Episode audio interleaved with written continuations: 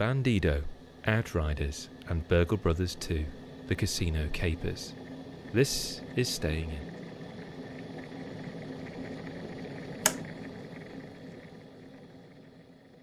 Um, it's hot Is it? and it is really quite warm. Is it? Uh, yeah, it is. I've got to the point now where I've had to turn the radiators off. hang, hang on, hang on, hang on, hang on. I'm just going to get my phone. We're going to do a quick weather. Yep. Well, Weather rem- check. I mean, Pete does live closer to the equator than us. That true. is that is true. So 15 degrees today where I am. 15 degrees. Oh, Balmy. Now, now I'm going to type in Pete's postcode because I've got it. Just it's always on hand. just memorized. Um, 15. So yeah, 15 degrees. I mean, That's Celsius, of course. yeah. I mean, it has been hotter. It, what? What in the past? Yes, yeah. I mean, it has been hotter, but it is 15 degrees. It's it's warm. I'm sat here and I am absolutely sweating buckets. It's, just- it's 15 degrees. Yeah, but I it's the it's it's the it's the it's the way that it's sort of turned on a dime. It was nice and chilly previously. It's like you know when I think I, I like to think of myself sometimes as um you know how like in the 18th century people used to think that they were made of glass and they'd be they they'd think No. that they would No, shatter. did they think that? Yeah. Oh. they? Yeah, there's this, Okay. Not there's this- literally, there though, Pete. Yeah, yeah, yeah. No, they literally thought they were glass. Sam, Google this. Did Um, people think they were made of glass? Okay. In the 18th what century. Oh, Yeah. okay. Might have screwed that bit up. But they definitely did think they were made of glass. And there's history of people thinking they're other amazing materials that they've not seen before. And the reason that they thought all of that is because they'd never really kind of experienced these materials. So there's a very fa- uh, famous, I think it was a French king, uh, thought that he was made of glass and was Charles the Sixth. there we go, and was deathly terrified that anybody that would touch him would literally shatter him. And what I'm saying is, maybe I've got a little bit of that, right? Because if you think about it, when you heat up a glass really, really quickly, you go from cold to hot, it cracks. Hmm. Maybe I've got like a version of that. I do think Unbreakable would be a very different film if you had taken on the role of, that Samuel L. Jackson portrayed. Right. What happens in Unbreakable? Oh, for...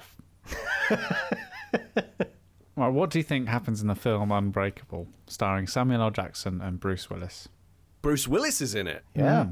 Mm. It's only Ooh, I 21 years old, Pete, so it's, it Okay. kind of makes sense you've not come across And they it. and they made a s- they made a sequel all those years later called was it Glass? I think. Yes. Yeah. Yeah. It's technically part of a trilogy. Yes, with Um, uh, what the hell was the James um, McAvoy.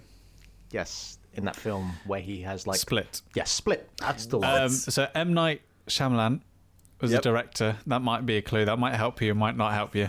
Oh, Um, okay. Yeah. There's a twist. Well, the twist will be he thinks he's unbreakable, but he is. I assume that like he's he's pretty on the nose about stuff. So maybe Mm. it's that. Yeah, kind of. I?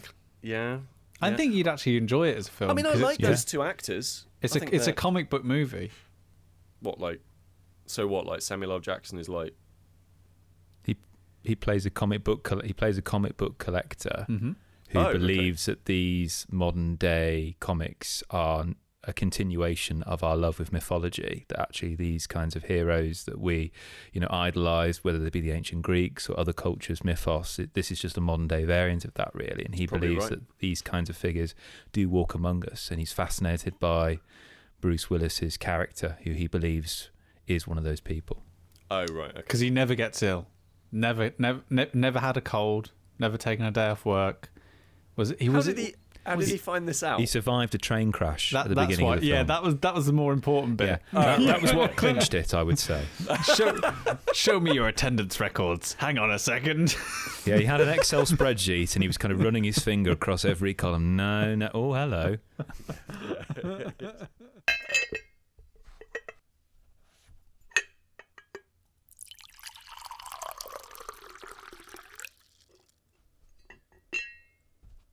Do you know what, Kris? I'm very, very excited to to um, hear from you today because, first of all, uh, I like to hear your voice, uh, and second of all, um, I I saw on WhatsApp a little while ago that you'd received a Kickstarter Yes, I had. yeah, and a Kickstarter you've been waiting for for a while. Yeah, this one's got quite a long tail. I backed this successfully. I think it was May 2019. Like, it's one of those beautiful kinds of Kickstarters which has just grown and grown. And this is Burgle Brothers 2, the Casino Capers. so, way back, uh, listeners or listener, episode one of the pod, we talked. I talked. I talked about Burgle Brothers, um, which is probably one of my favourite board games. An indie game from Tim Fowers. This one's from Tim Fowers and Jeff Krause with art still by Ryan Goldsberry, who's done a number of art um, for Fowers on a number of games we've actually spoken about on this pod. It's basically the same as it was in the first Burgle Brothers. It's a heist game. And when I typed that into Google, I wanted a board game. I wanted it to be heist connected. the, the universe gifted me Burgle Brothers, and I've never looked back since, really. What is crucial to me, and my main worry was that when you buy the sequel to a game that you love, you know, does that make the original surplus to requirements now? Actually, will I? Do I Mm. need that anymore in my life? Yeah. It's the same with any sequel to any kind of game, whether it be video or board, really, to some to some degree. And I'm happy to say that yes, you can own both these games. Mark, I don't know if you've played much board games or if you've heard of Burgle Brothers at all. I, I dabble with board games. I have a collection behind me on this Zoom call, but no, Burgle Brothers is not one I'm, I'm familiar or with. you, uh, honestly, like, do you like co-op games? I do, yeah. this I I honestly think you'd, you'd you'd like this but you essentially play like a team of crooks. And in the first Burgle Brothers you were robbing a bank a free floor bank. Here you're robbing a casino. So there's already this kind of real strong Oceans 11 12 and 13 vibes. Did it go up to 13 did it go past 13 I can't remember. I never yeah, saw there was them. eight as well. So it was Oh. 11, 12, 13, and an eight. Um, yeah, so you're a team of criminals and you've got to work together to rob a casino. The casino is made up of rooms that are tiles that you shuffle out randomly and put them face down, and you have them in a grid of two floors. And you've got these lovely little wooden sticks that delineate rooms. And there's a wonderful little random room generator online that they've created where you can just have different rooms every time. And you've got to sneak in, flipping tiles uh, to find the relevant safe on the second floor to then crack that code and then leave, essentially. And as you're moving around, you've got a finite number of actions. You've got special abilities of your characters. As you're moving around, you're trying, you know, some of the tiles you might move into will be very helpful, like the revolving door, which will allow you to move diagonally through walls, which is great. Other tiles you may flip might be like the slot machine, which are bad because they will cause you to create a commotion. And commotions are pretty bad. They're they're the equivalent of what the alarm tiles were in Burgle Brothers, the first one, where if you create a commotion, the enemy bouncer on your floor will head towards that commotion. So it's almost like a, a little bit like those kind of stealth video games where you make a sound and you've attracted the attention of a guard and they're moving towards you and you have to kind of creatively avoid their attention.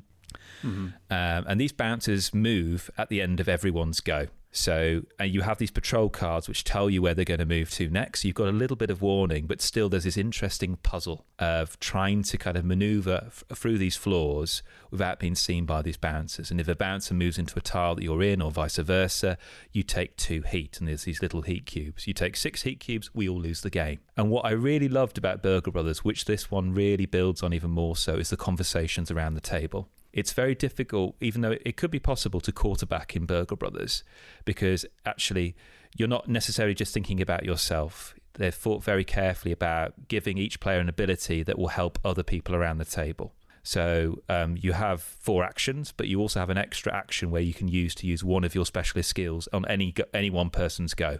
So you always feel useful throughout this game, and that's a really nice feeling to have where you can all get around saying, "Well, hang on, no, you can go there. Oh, hang on, no, the guard's going, the bouncer's going to see you. Well, hang on, I will create a distraction here, which will bring the bouncer over here, and then you can make your getaway." And there's something really lovely about that that still continues to kind of appeal. The art by Goldsberry is just stunning. It feels like those kind of that um those kind of 60s kind of Hanna Barbera cartoons. That kind of aesthetic. So it's slightly infantilizing and slightly nostalgic, but also feels very much part of that kind of 60s esque kind of uh, kind of uh, the original Ocean's film era, I suppose, really, with the Rat Pack in it and stuff like that. And yeah, there's a lot to love about it still. Um, one thing that's great that isn't in the original is the surprise endings, where you have like these this envelope of finale cards, and you just draw one at random, and you don't just you can't just leave the game. You'll have to do something before you leave. And what I love is I've not even looked at them. I've I've I've played two games of this, and the endings were extraordinary. One ending we opened the safe. There was nothing in it. So to get our revenge, we had to basically each go around and steal three sections of the wall to demolish the bank, all without being caught by these bouncers. So we're running around here doing that. In one of the endings, we all had to plant um, evidence on one of the bouncers. But to do that, we all had to get six heat at the same time in one round. So we've gone from avoiding the bouncers to trying to almost trap them. And it's just great, honestly. It is it is impressive, and I was definitely skeptical because Burgle Brothers is quite a pretty tight sort of cooperative game. Go in, rob a bank or rob somewhere, and that's it. Like if there's a safe on each level, I think in Burgle Brothers. Yeah, the first one, yeah. Um, but strangely, what Burgle Brothers Two shows me is that actually the the first game actually wasn't that thematic.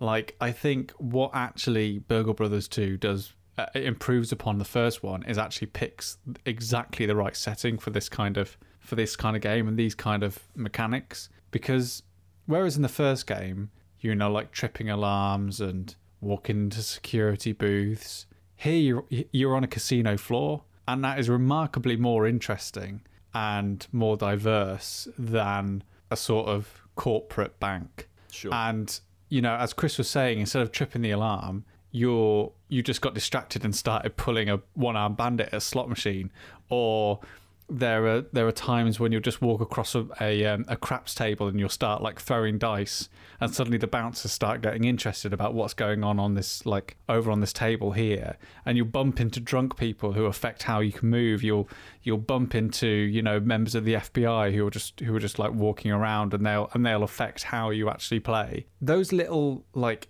hiccups that happen in all the Oceans films like all those little like details and all those little things as unpredictable parts of it which you can make the experience feel human but also add the right amount of tension to it. Wasn't really there in the first game. However, however here it genuinely feels like the plan is going to crumble at any at any second. Like the, the the casino is just too full of of different things that are out of your control and that makes for just a just a a, a better game and a more thematic experience of like planning a heist and what Kris was saying about like the conversations around, I think the conversations around the table in Burgle Brothers 2 are just a lot more interesting because it's just like, oh, I've just gonna, I'm just gonna win some money on this on this slot machine Right, before I, right. before I, and and to unlock the safe, you have to first find a mole, and the mole will give you the codes to to unlock the safe, and you have to find the manager's office, and that's where you know some of the codes are kept. So rather than in the first game, oh, you just found the safe and rolled some dice and maybe you unlocked it, here you can really see, you know, that conversation of you know of a plan coming together and how these all these bits fit into an actual heist which has an arc which has a story arc like it does in the oceans films and that just makes it a, a genuinely better like board gaming experience It, it definitely sounds more flavorful. Like Mm-hmm. I, I, I wonder. So one of the things that I'm, I'm that I, w- I absolutely loved about the original was how much of a we've talked about this kind of thing before, but board games that kind of respect your shelf space. I Yeah. have a, I have a great deal of res- counter respect for those games. So the first game was really quite condensed, you know, really small, and I, I think maybe actually that might have made it suffer a little bit at retail. To a fault, because, yeah. yeah, right. Mm-hmm. And like, I think it's great, and, and I love that stuff. But I understand why board game companies put things in massive boxes. What is the second one like? Is it is it is it same sort of size? Is I it, is mean- it as as well indus- in like the in, in the industrial design on the first one is just amazing. Mm-hmm. Yeah, it's got legs, literally. like it's it's it comes with a set of legs. So because it takes place over two floors, Tim Fowers being the genius he is, and I know about this from Kickstarter updates through the simulations they were doing online through like computer aided design and things. You can actually like tip the box up, and you you come to these four legs which you slot in. You flip it upside down, and you can put the second floor above the ground floor. I've not played cool. with it like that just because I think on the table I'd find it a little bit too fiddly in terms of eye line, but Right. just the gumption to say, yeah, let's just Hmm. do that because you can buy a Burgle Brothers tower which is already like that, but he thought, no, actually, I'm going to give the players that in the box already. If they want to do that, they can. If they don't want to, that's absolutely fine. And it's also got a campaign mode um, that you can also do. Uh, it's and it's it's just extraordinary. I mean, what I love about Fowers games in general, and we've spoken about this at length, is just it just gives and gives and gives. Really, what this game was when I backed it on Kickstarter, which was already pretty good and really promising, and it did so well immediately, has grown so much because he keeps saying, "Yeah, actually, maybe free endings isn't enough. I'll, I'll we'll add some more in." And he'll, he'll, uh, do people want to suggest some endings? Oh, great, yeah, that's brilliant. Let's put some in there. And it just kept growing. Rather than kind of just saying, yeah, I'm sorry, it's delayed because of COVID, he's actually, in some respects, used that delay, those delays, which are unfortunate, but he's used them to make this the best it could possibly be. And it really does feel like that, which is just wonderful, really. I'm thinking of us starting a new category for board game awards, for Just Game awards, for anything we talk about awards on this one because we've got breakfast games, we've got games to read to. Uh, what is it? Games you've got to have a cup of tea to. And I'm thinking of starting a new one called bag games or games you, games you'll put in a bag. Um, Games you'll no, Sam. Games you'll put in a bag. yeah, games you'll put in a bag. What does that Like a really even small, mean? like a small bag, a really small bag. Yeah, like a small bag. So basically, like you you're going away somewhere yeah. and you just got a backpack with you, Okay. or like, or like someone did on my wife's hen do, went to Barcelona for a weekend with just a bum bag. What? Um, incredible. Just a toothbrush and a I mean, I saw the suitcase Toothbrush and a Pete brought when he Coup. stayed at yours for a weekend some years ago, Sam. It was massive. Massive. All of the essentials. Um, what? But I'm talking about like you, you're going away somewhere or you're going to work, you got your backpack on, and you just feel like just chucking a game. yeah. Yeah. So something So- like compact and small. So what's the difference between this and a travel game? Well, travel games are condensed versions of bigger games. Yeah, I, I'm thinking in my mind with what you're describing, something like coup is Oh, yeah.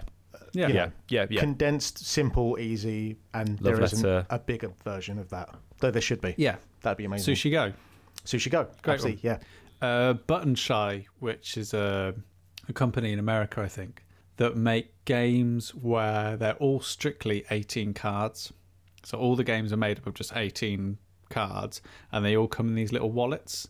So these like Dennis the Menace Club esque wallets, or a travel card if you're boring. And basically, like there are these wonderful games like Sprawlopolis, which um, which I've got, and they're just like perfect games, just like chuck into a bag. And when you're at work and your lunch break or you're going to meet friends, they're just really easy to like pull out and play. It's a legitimate award that we should be uh, we should be handing out. Yeah. We just need to work on the title, I think. But yeah. Yeah, bag yeah. games. Um, Bag Because I've- games. because um, cause I've been playing Bandido by Helvetiq, and they're probably a company that make all their games are probably like bag games. Like um, we've talking about Omerta in the past, and Kris got me Kompromat um, as part of a, a Secret Santa, and they're all like tiny, tiny boxes, but of genuinely really interesting uh, like party games in Omerta's case, a really tense and exciting two player game in, in the case of Kompromat. And Bandido is one of my new favourite um, single player games. And it's become my like go to game when when I'm going to work is that, you know, I'll just throw it into my rucksack. And then I thought, huh, wouldn't be interested if we rewarded games of how great they are just to chuck in a bag. And Bandido is just super simple, and you've probably seen, you know, seen it in a shop somewhere for incredibly cheap, probably like less than 15 quid. And it's almost like a reverse labyrinth uh, where you're not l- looking for the center. Essentially, you're, what you're trying to do is block off all the ex- all the possible exits. So the the story of the game is there's this little bandido who sits in their little cell at the center of the table, and you draw three cards, and on each of those cards is a is a will depict several different like routes, like tunnels dug through the dirt. And the idea is the bandido is like moving their way through these tunnels, winding through like underground, trying to find a way out. And on your turn, you've got to place a card down, and that so that's extending not only uh, different routes of escape for the bandit, but it's also basically opening out the the basically the floor space, the footprint of this game at the same time. And what you're trying to do is create loops so that tunnels will come back on themselves, essentially close themselves. So you imagine like the bandit's going through and he goes, "Oh, mm, there's a tunnel." Um, and I'll come back on myself. Or there are cards that have got um, basically this little image of a of a hand holding a torch, which is essentially a way of like closing off and like stopping a tunnel dead. That's like someone, a cop, like holding a torch down a tunnel and waiting for the bandit to appear. And that's the game, and and it's a really nice, meditative, gentle experience that slowly gets out of hand extremely very very quickly. Um, I, I I made the mistake of playing this game quite a few times on the same table that my wife was doing a jigsaw on, and every single time I played it, I ended up with cards balanced right on the edge of of the uh, the table because it, it, the game creates a really nice balance where you always think you're just about to catch him. You're almost you're just about to close off the last little. All you need is that one card to come up, and then all hell will break loose. And then suddenly, like the cards are just sprawling all across the table. You're moving coasters, you're moving drinks, you're moving plates, and oh, we're gonna have to extend this baby out because we've not got enough room to put all these cards down. And for a little game that fits in that I just chuck in my bag I've had really good time with it, and like especially a game that I can just play. You can play with other people, but I, I, I don't know. I just don't. I personally wouldn't see the appeal. It's been a great little It looks- solo. It looks a bit, Accompaniment. bit like a puzzle game. Just It is, and it's kind of like a puzzle in reverse. It's kind of, you know, as I said, it's not necessarily like one of those ch- children's mats you get in McDonald's where you just like find the cheese at the center of a Oh, maze or them. whatever. yeah. You're trying to stop the cheese escaping the maze whilst also building the maze at the same time. And it's it's one of these puzzle games where halfway through you convince yourself that they can't have possibly have thought of everything. They can't have possibly have thought of how to close all of these loops off. And then suddenly you'll draw the card which lets lets you lets you make that possibility. And also it's one of those games that feels like it's impossible until you do it, which I always think is a is a, a really good mark of a good solid a good solitaire experience.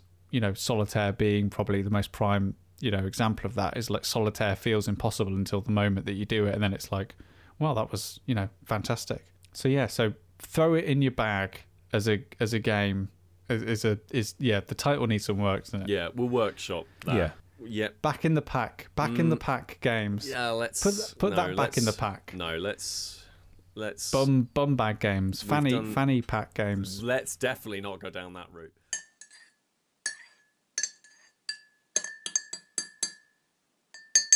I am right in believing and, and feeling that chocolate bars have shrunk in size over the last 20 odd years. I feel like they Depends have. which bar. Depends which bar. Uh, yes, it's part of. Um, and maybe now that um, Britain has left the EU, we don't have to. Where they can they can grow again. Every cloud. We might. we might. We might be. We might be losing universal healthcare, but Oh, and and, Mars- and potentially human rights. But listen, But you know what? Our chocolate bars, they will get big again. So it's basically as part of like uh, maybe it was a European directive. It probably I'm going to say it is now because you know Brexit will improve things. Basically, um, companies either had to limit the amount of sugar that was available in, in chocolate bars. So the first thing that happened was that most chocolate manufacturers banned king size variants of their a of their dark day. A dark day. um, and, and we'll come back to that. And m- the other thing they did is they basically to rather than finding a sugar substitute, which is expensive, takes a lot of research, just shrunk the bars. So then they met the, the criteria for the for the uh, for the government um, legislation, but the replacement for the king size will was as you now see is the duos. Mm, yeah. So the idea of it's not king size, so it's not an inordinate amount of chocolate. It's a lot of chocolate, but it's split up into nice, small, bite-sized things. With the mm. idea being that if you're having a healthy, balanced diet, you'll have one half of the duo, and then maybe tomorrow you'll have the other half of the duo. No person on this earth has ever had a duo don't think that's, over two that's days. never happened, does it? I they, they, on on the bottle of um, fizzy pop that I bought the other day, it was like contains two servings. I was like, it doesn't. like like no one, no one is doing that. They they recently had um, a thing over here in in Ireland um, about uh, the bread from Subway, where they they said that you legally cannot classify this as bread because it contains too much sugar. That Yeah. happened here. What? That, that was the same, wasn't it, with the McDonald burgers? That's why they used to have a. That's why the gherkins there. Otherwise, they would be classed as confectionery. I did not know that. What? No, Kris, that's No, that absolute can't boulder dash. Kris. That was no, that was a I'm- rumor that was went around at school, so it's got to be Oh, oh, repeated. yeah, Oh, well, I'm yeah, sure exactly. it So is, it's not but true, Kris, is I haven't based how I live my life on school child rumours for many years. Yeah, but that's not the same as slap a gherkin on and now you can call it a burger. Oh my god, he oh my god, he's right. Mate, he's right. He he's yeah. Oh, actually, hold on a second. Breaking Hold on, news correction. from mcdonalds.com. Oh, Okay, okay, good. All right. Well, legitimate credible source. source. Yep. Are gherkins added to a Big Mac to offset the sugar content and avoid it being called a dessert? And the answer is no, this is not true. Gherkins are used simply to add to the flavour of the burger.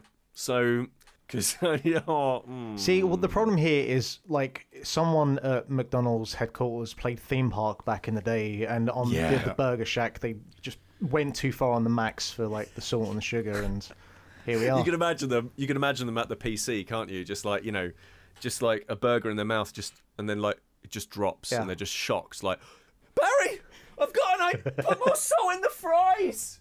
Um, I, so hold on. So Subway makes bread that isn't bread. Apparently so. Or here in Ireland, like the, it, here, it's not called bread, but everywhere else is still bread. What's it called?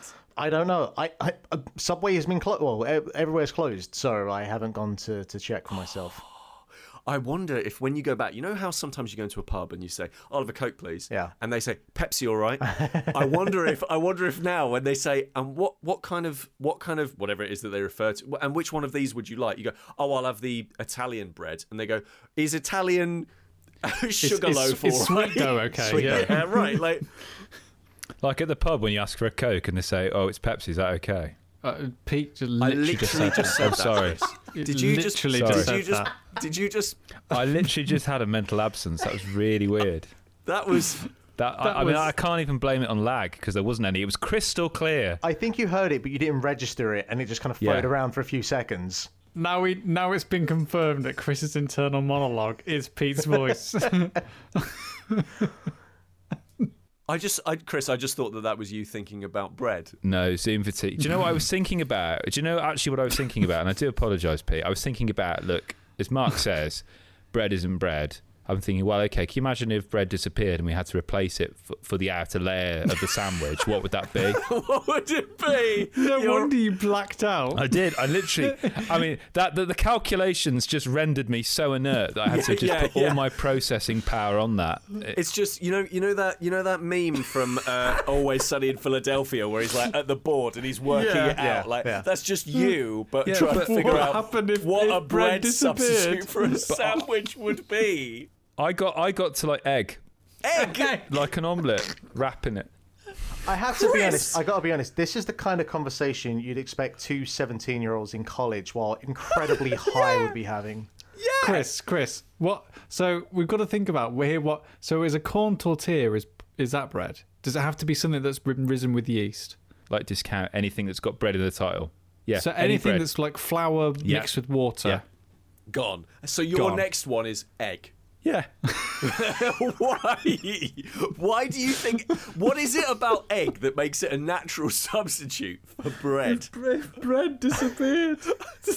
Kris, what is it? I want an explanation because I can't I can't live a life where you think egg is basically bread. also, can I just can I just stay here, Kris's Kris's thought pattern is like food dominates his life so much that he's got to always consider the possibility of, but what if that disappeared? Yeah. It's like, like it's like when you're directing a play. You know, every actor has to have an understudy. yeah. The the understudy to bread is not egg, Kris. Um, but yeah, I, I played, I downloaded and played Outriders because I didn't know what Outriders was, and I have Xbox Game Pass, which means I could find out right, without okay. paying for it.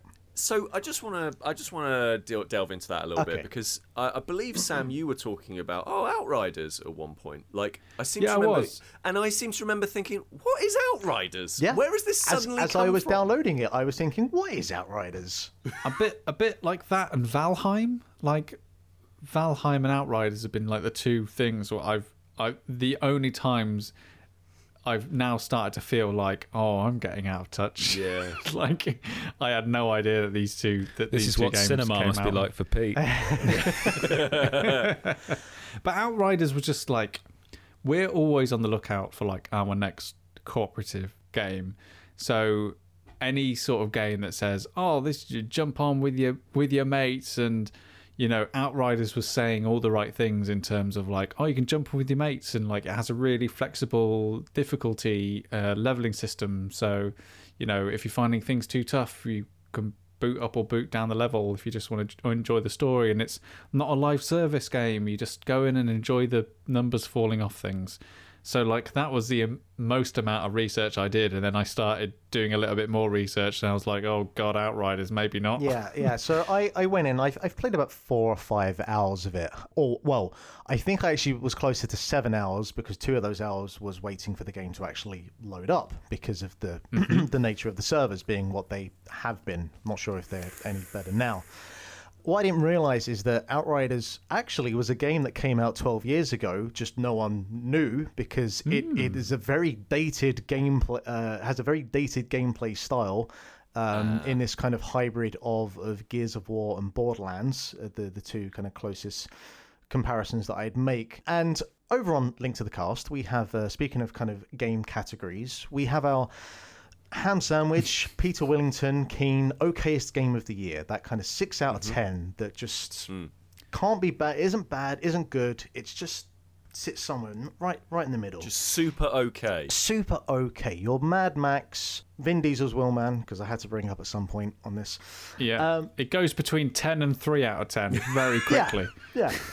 um, yeah, but uh, Yeah. but Outriders is actually it's a packet of crisps kind of game in that it has Ah. absolutely no nutritional value. It has no kind of real redeeming qualities, but you just keep munching away and you just can't stop. And before you've realised it, the can of Pringles has has been eaten. And and you could easily get sucked into the gameplay loop that Outriders provides of just I'm just gonna just you know go and do this kind of quest and jump online with a few friends and that kind of Borderlands do it whatever difficulty you want and at the end of it you'll get the loot and the the guns and whatever you're looking for um, and hopefully you'll find a, a gun that has higher stats than the one that you have now and you're good to go.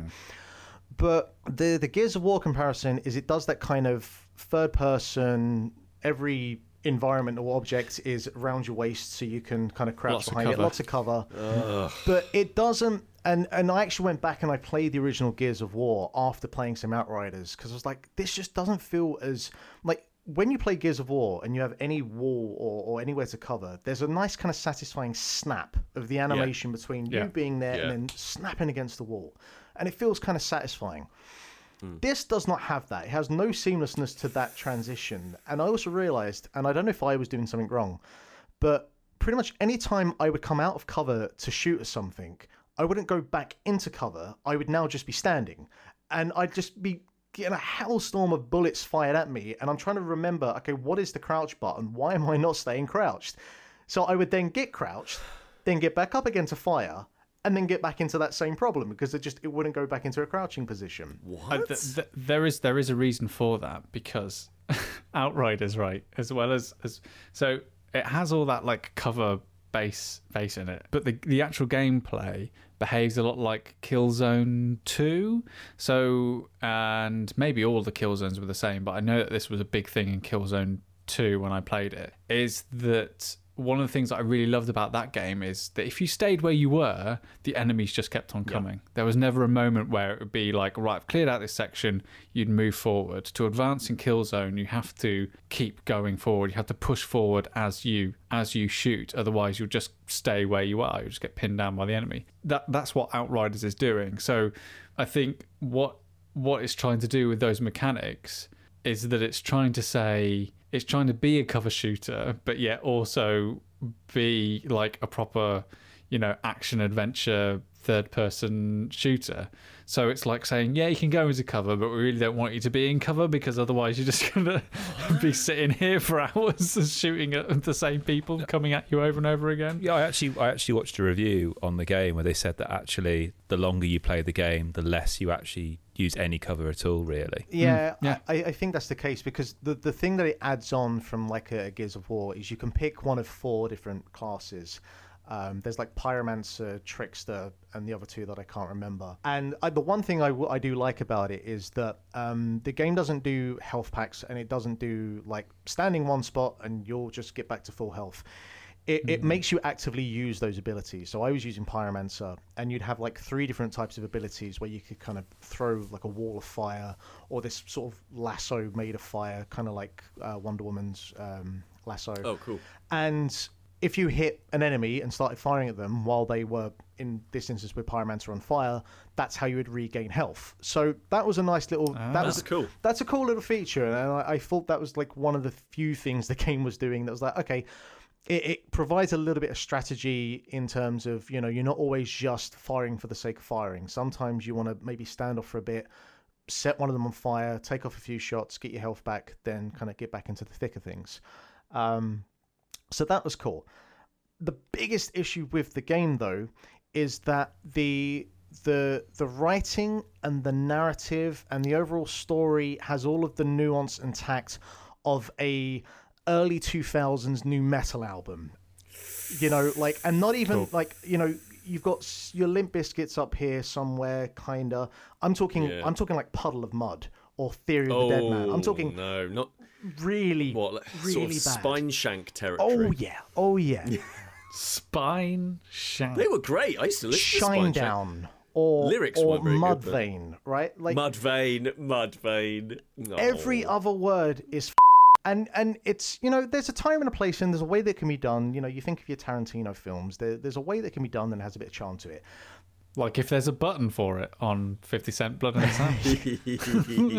oh, I love that game. So there we go I know. um, Oh. but it's it's clearly this is like their way of trying to uh, amplify uh, edginess and, and attitude and it's just completely you know it makes gears of war looks like shakespeare theater it's it's that bad It, oh dear. I always find I always find with stuff like profanity, violence, uh, those kinds of things. I always find that those those are really useful tools in a in a storyteller's like you know tool set, right? Like they are they they they can be incredibly evocative. So I mean, I've not seen it, but my understanding is in something like the wire, uh, the wire you know the the use of that kind of language is meant to explain a a, a kind of street culture a, a sort of a kind of criminal culture. Well, there's well, there's famously there's a whole scene in the first season of The Wire where the two main detectives say um, nothing to each other but one swear word okay. for about five or six minute scene, and it's the most incredible piece of writing possibly in the whole of the five seasons of The Wire because it, it just it just does everything. A bit like the start to um, Four Weddings and a Funeral. What a double bill.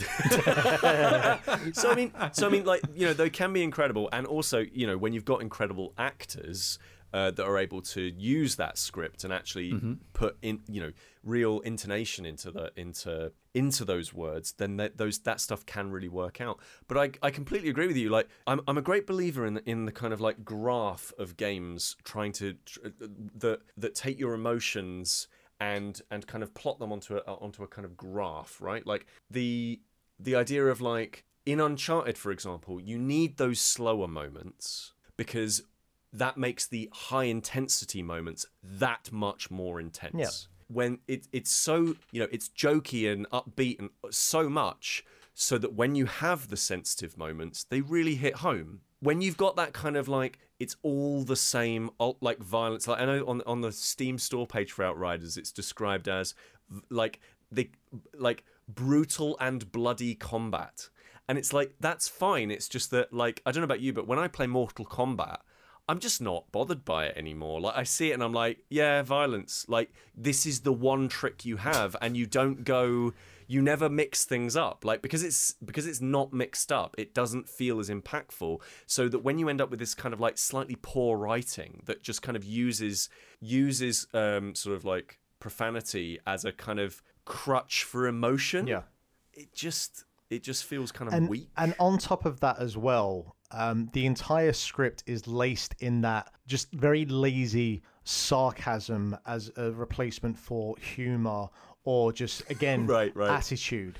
And, Yeah. and Right. you know, sarcasm is the lowest form of wit, and it is the laziest style of writing. And every just kind of bad trope in in writing and, and dialogue is found in here. So you take all of the, the the swearing and all of that, and you take this just protagonist who is so kind of just doesn't care, and he's too cool for school, you know. And it's been interesting because I'm I'm rewatching Cowboy Bebop at the moment, and Spike Spiegel is a very famous character that is also kind of very too cool for school.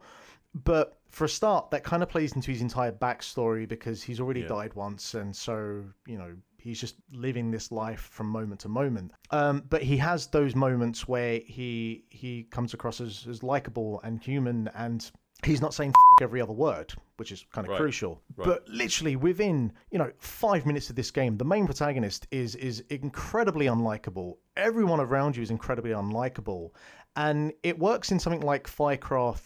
Fi- Far Cry 3 because most of those people die um, or are kidnapped, so that's good.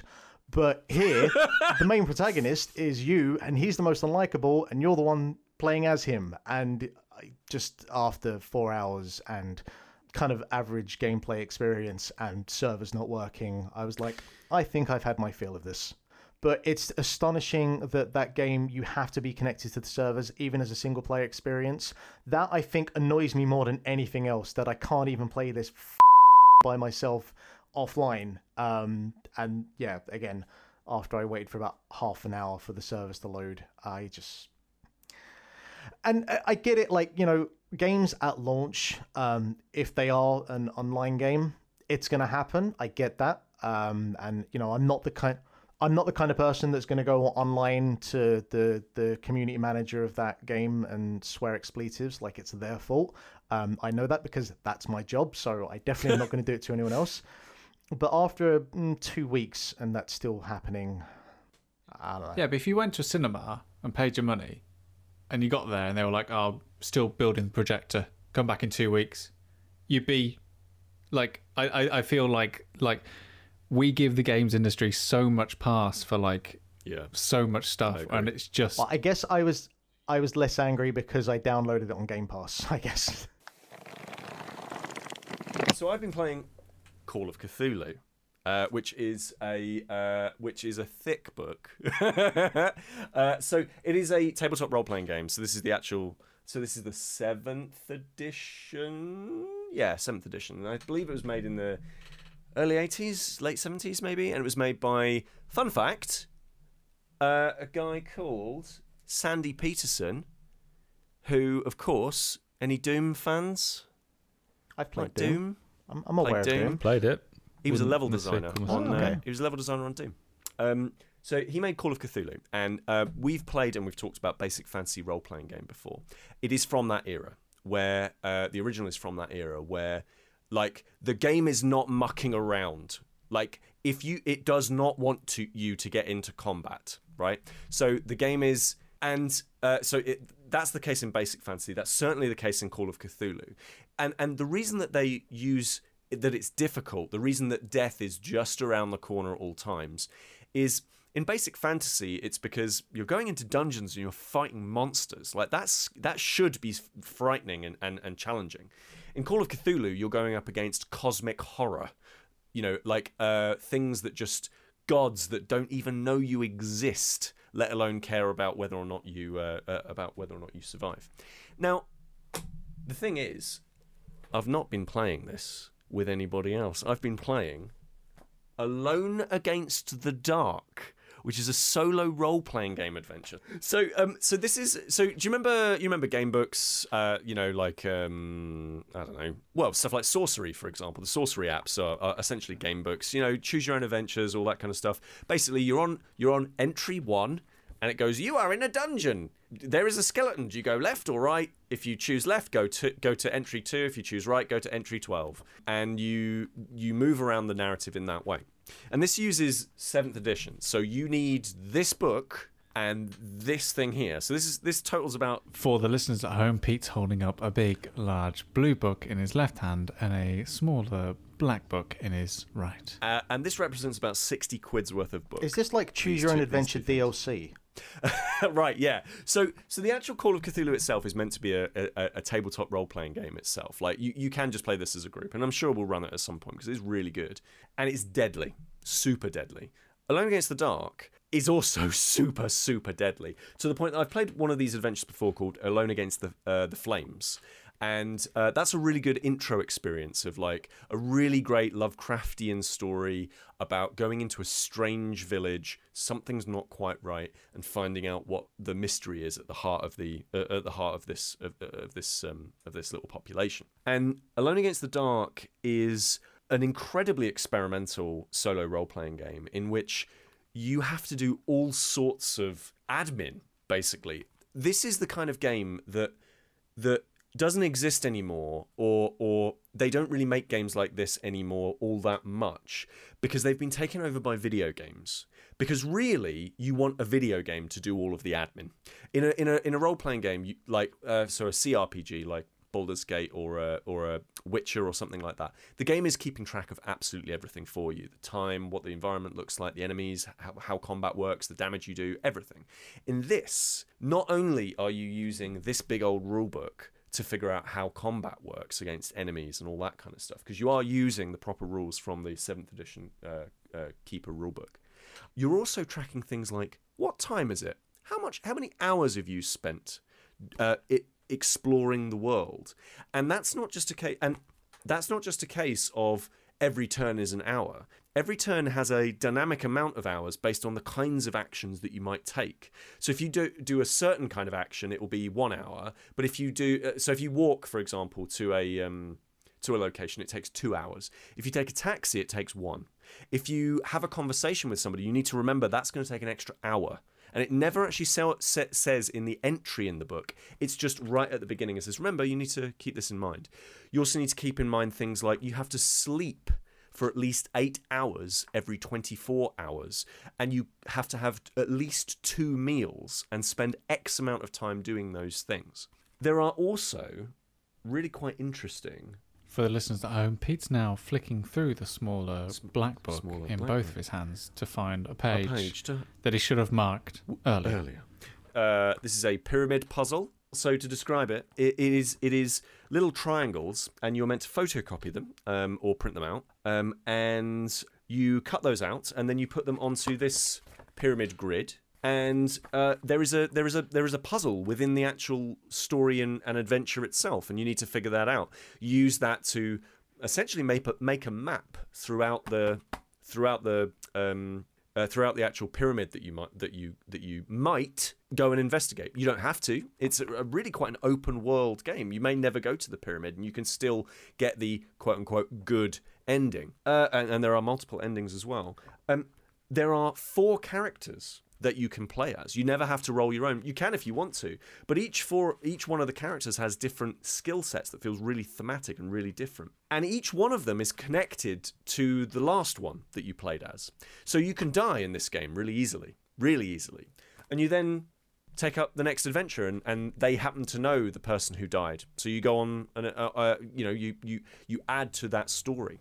How how does it how does it work in terms of things like work like site creep, like that thing that happens in like Sherlock Holmes Consulting Detective, where you go and investigate location thirty three, it doesn't have what you want, but you just take a quick glance across at thirty seven, and it's just like, haha, I've solved it, and then you go.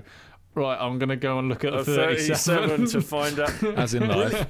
brilliantly it brilliantly because it's all kind of plain text stuff it actually doesn't it, it isn't that bad. It seems to be done really well. Or maybe the numbers are so far apart that if you see something an entry next to it it's very unlikely it's anything to do with what you're currently doing. The length of this thing this took me seven hours. I played this game book for seven hours. And i got two of the endings. I think there might be another one. I got one of the I, I got one of the endings without cheating. I'm gloriously happy to say. I had to cheat to find the other ones because it handles difficulty in a really great way in that the combat is absolutely lethal. You can be there is a bit where you are confronted by one bad guy who's just a regular mook and um, they might just kill you. Like the combat is like super super swingy. And and that's great because you're always feeling this tension of there's always a timer. It definitely works with Lovecraft's exotic foreign lands as well. Like it definitely it definitely has a lot of that Lovecraftian the other, um, which and it never it never delves into the other Lovecraftian the, the other, but um, The other, the- yeah. yeah. that one. But it never dives into that. It, it it but it does it does always feel like an adventure in the same way that Indiana Jones is the the other. Uh, so when like they're in you know they're they're in uh, what's an Indiana Jones film the the one where the Don't help him. Don't help him. When not Hitler melts. M- maybe the one where he looks at the chest and then then he Raiders of the. Lost Ark. Yeah, Yeah, but there's also one where th someone drinks a drink and is and he melts. There's also one. There's also one with a crystal skull, but we don't talk about that one. either way either way either way that the idea that the idea that going to an exotic location is all really strange and like you know oh wow how different um so there is always this time element that, that is always uh, you always feel like the time is kind of like chasing up to you. You all, never mm-hmm. feel like you can just get into a fight. Like that it, you always think oh, i need to figure out how to not do this. When things are very clearly about to go bad for you you're, there is always this sense of oh this is bad. But where but where's the where's the flexibility? If if, if all you're doing is choosing so. go left or go right, So. it's not like an RPG where you can be So like Sam, so. But sam it is. So. It is so, but it is but it is. So I should have made a mark for this one. um, there is a there's a what's called a handout, uh, and Call of Cthulhu has a lot of handouts generally, and it has a load of location tables. So you will start in one one location, and then it will say, "Cool, you can go to any." Arkham location, and then it will provide you a bunch of entries. Do you want to go to the hospital? That's five eight five, and you might, and then you figure out where you go from there. You might go to Arkham First National Bank. By the way, if you're going to play this, definitely go to Arkham First National Bank. Made that mistake on the first time.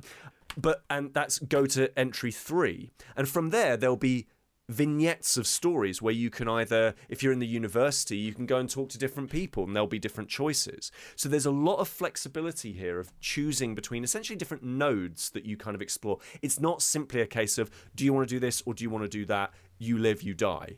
It's But but what I mean is like, did you ever find yourself going down a pathway that you wouldn't ever be able to get out of? Because if you're just playing the straight RPG, there's always like, oh my god, we're going in a we're going in a wrong direction here. Let's you can always we're, we're all going to decide to take this action and go out. Whereas a choose your own adventure, sometimes you get yourself down a, a path where it doesn't matter where you go, it's yeah. going to end Were up. you the bandido?